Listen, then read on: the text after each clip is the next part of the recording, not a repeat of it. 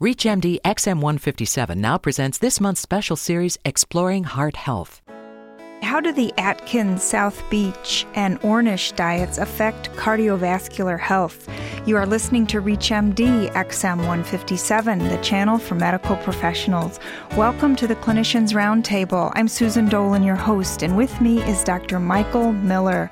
Dr. Miller is the Director of Preventive Cardiology at the University of Maryland Medical Center in Baltimore, Maryland. Dr. Miller, welcome to the Clinicians Roundtable. Thank you very much, Susan. Pleasure to be here. Describe the three diets you studied.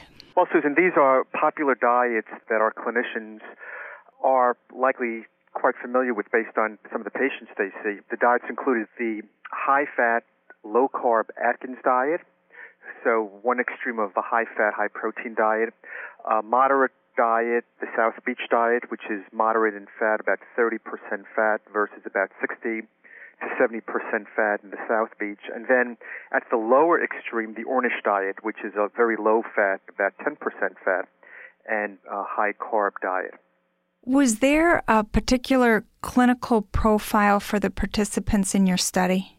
Well, the clinical profile was that they were predominantly healthy men and women who were medical house officers. So we wanted to start off and examine uh, healthy individuals before perhaps uh, looking at uh, clinically obese individuals. So this was a healthy cohort. What methods were used? Well, the methods included traditional dietary methods where we had our patients randomized for a four week period on each of the diets. So each participant enrolled in all three diets at randomly different times. So they all had a one month diet followed by a one month washout phase and then going on a the second diet followed by the washout phase, followed by the third diet.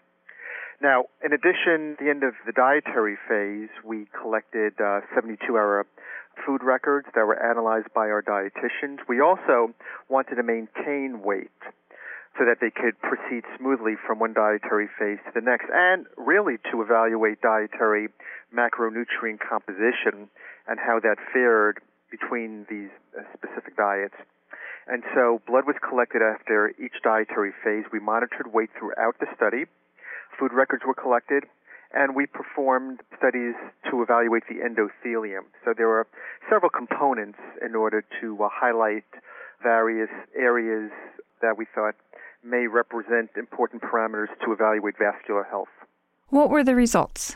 Well, the results indicated that the Atkins diet was associated with increases in LDL or the bad cholesterol, by about upwards of approximately 7%, whereas both the South Beach diet and the Ornish diet were both associated with reductions in LDL cholesterol.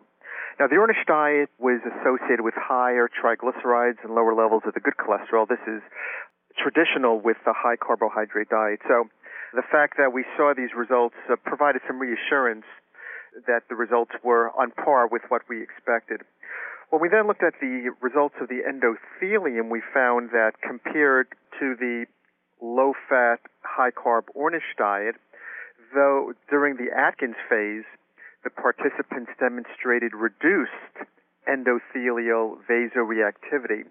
This is a traditional measure where we put a blood pressure cuff on the upper arm and uh, then look at how the endothelium responds one minute after we released the blood pressure cuff, and we found that there was a reduction in the Atkins diet compared to the Ornish diet. South Beach was fairly neutral, no significant difference. But that uh, suggests that there may be some endothelial dysfunction on the Atkins phase compared to the Ornish phase.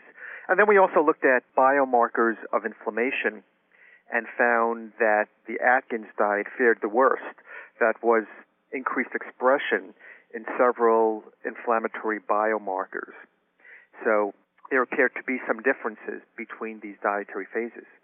Did any of the findings surprise you? Well, I think perhaps the most surprising finding was the differential effect between these three diets in the absence of weight loss. Remember, we maintained weight throughout the study to try to tease out the differences that would be purely representative by macronutrient dietary composition as opposed to the confounding effect of weight loss, which may have negated some of these results. How do you summarize your findings? Well, I think the basic premise here is that if one goes on a diet and they're beyond the period of weight loss, so now they've uh, lost the weight and they are on a stabilizing or maintenance phase of a diet, the Atkins is probably not a good diet to go on. We would recommend diets that are lower in the saturated fat, which appears to have a concerning effect on proatherothrombosis. If you're just joining us, you're listening to the Clinicians Roundtable on ReachMD XM157, the channel for medical professionals. I'm Susan Dolan, your host, and joining me is Dr. Michael Miller, the Director of Preventive Cardiology at the University of Maryland Medical Center in Baltimore, Maryland, discussing his recent research on how the Atkins, South Beach, and Ornish diets affect cardiovascular health. Doctor, how do your findings compare to what the diets advertise in terms of health benefits? Well, Susan, remember that the diets are really focused in on weight losing effects. So, as you know, most of these diets have an induction phase to establish rapid weight loss. And so I think their priority is really to identify weight loss, which diet is the most effective in weight loss, as well as uh, how many patients are able to stick to it for a period of time. Our study did not focus in at all on these variables. Rather, we were more interested to look at the effect of changing macronutrient composition and how lipids, the endothelium, and atherothrombotic biomarkers are affected. Did the participants report how they felt on the different diets?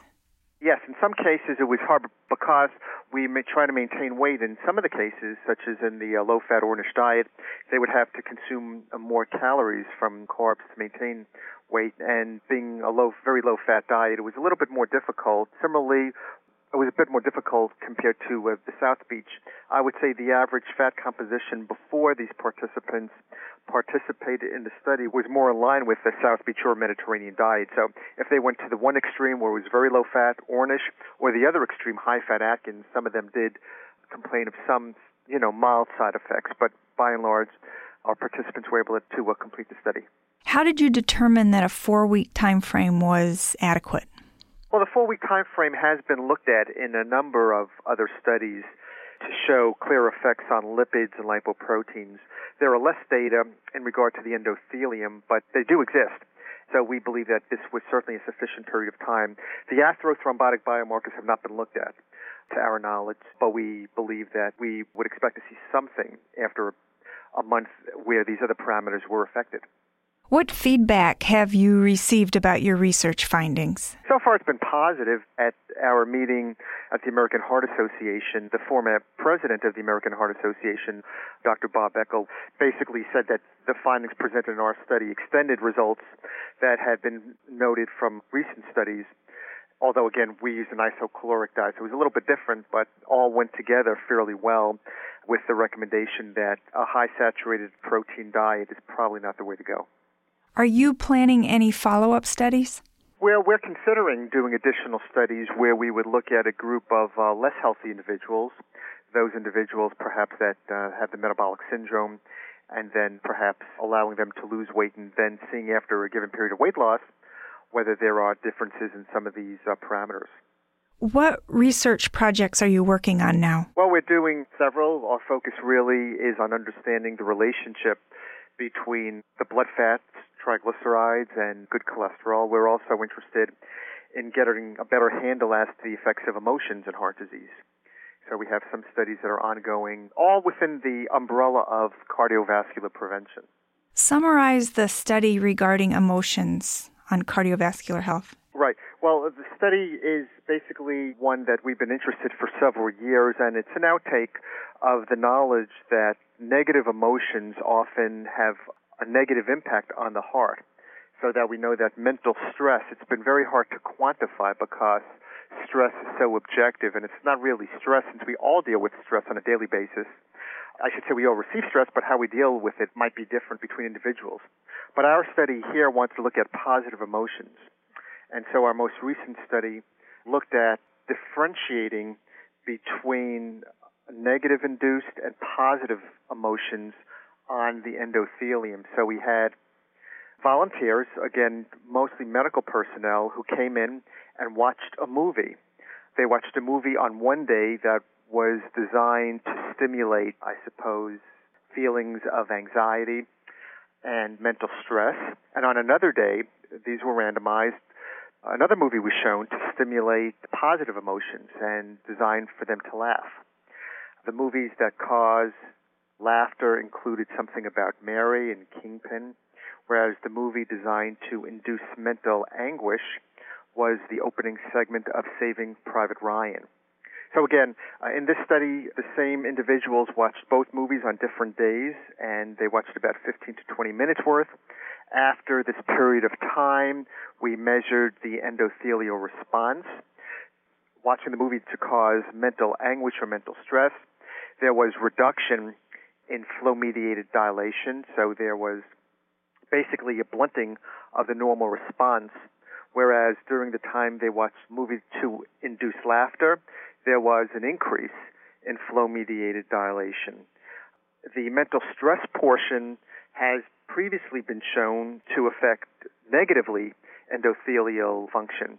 This was uh, the first study to show that positive emotions can have a good impact on uh, the endothelium. How does your research translate to your practice? When we looked at the impact on the endothelium, it turns out that similar results are seen when one administers medications such as statins or does aerobic activity. Different mechanisms of action believed to be operative here. So we believe that it's a useful prescription for our patients to set aside a period of time during the day, uh, whether it's as little as 10 to 15 minutes, to try and find something amusing that they can laugh at. What led to your interest in cardiovascular health? Well, the interest is long stem, based in large part of very strong family history. So that my father, many of the members of my father's side of the family had a heart attack or died from heart disease well below the age of 50. So uh, it stimulated an interest to try to hone in on cardiovascular prevention and ways to optimize that. Dr. Miller, thank you so much for joining us to discuss your research on how the Atkins, South Beach, and Ornish diets affect cardiovascular health. It's been my pleasure, Susan. Thank you. I'm Susan Dolan. You've been listening to the Clinicians Roundtable on ReachMD XM 157, the channel for medical professionals. We welcome your comments and questions at ReachMD.com, which now features on demand podcasts of the ReachMD library. Thank you for listening. Thank you for listening to this month's special series, Exploring Heart Health, on ReachMD XM 157, the channel for medical professionals.